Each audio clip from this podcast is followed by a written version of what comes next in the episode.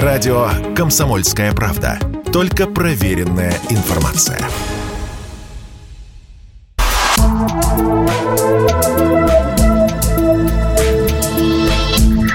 Просто космос. Всем привет! Здесь «Просто космос» и я, Баченина М. Что нужно для того, чтобы на планете зародилась и существовала жизнь? На примере Земли можно сказать, что для возникновения живых организмов необходимо наличие звезды вроде Солнца, большого количества воды и кислорода.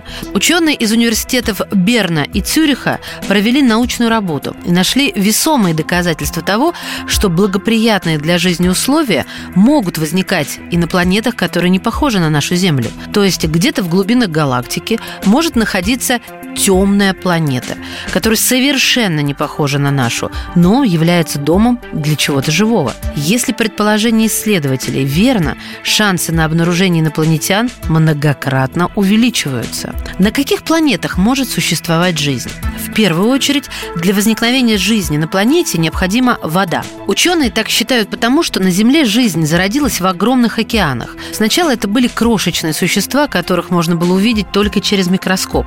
Но потом, в ходе эволюции, животные начали становиться больше. В итоге появились разумные люди и огромное количество разновидностей животных. Между прочим, ученые до сих пор обнаруживают и новые виды. По мнению астрономов, вода на планете может существовать только при условии, что рядом с ней находится горячая звезда вроде Солнца. При этом важно, чтобы она была достаточно близко, чтобы согревать поверхность планеты, но не располагалась слишком далеко, иначе вода просто замерзнет. Из-за этого убеждения астрономы в первую очередь обращают внимание на далекие планеты, вблизи которых имеются большие звезды.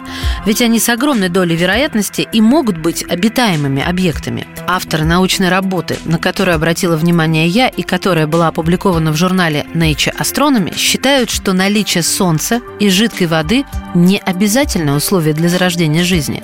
На нашей с вами планете вода сохраняется в жидкой форме из-за наличия атмосферы. Благодаря ей создается естественный парниковый эффект, который держит температуру воздуха на Земле на оптимальном для существования воды и живых организмов уровне. Но ведь наша планета не всегда была такой, как сейчас.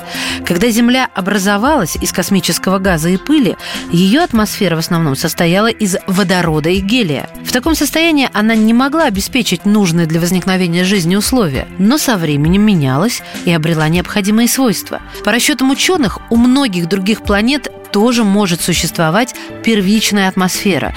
И если она достаточно большая, то тоже может вызвать парниковый эффект. То есть в космосе могут существовать молодые планеты, условия которых хуже, чем у нас на Земле, но все же достаточно хороши для зарождения жизни.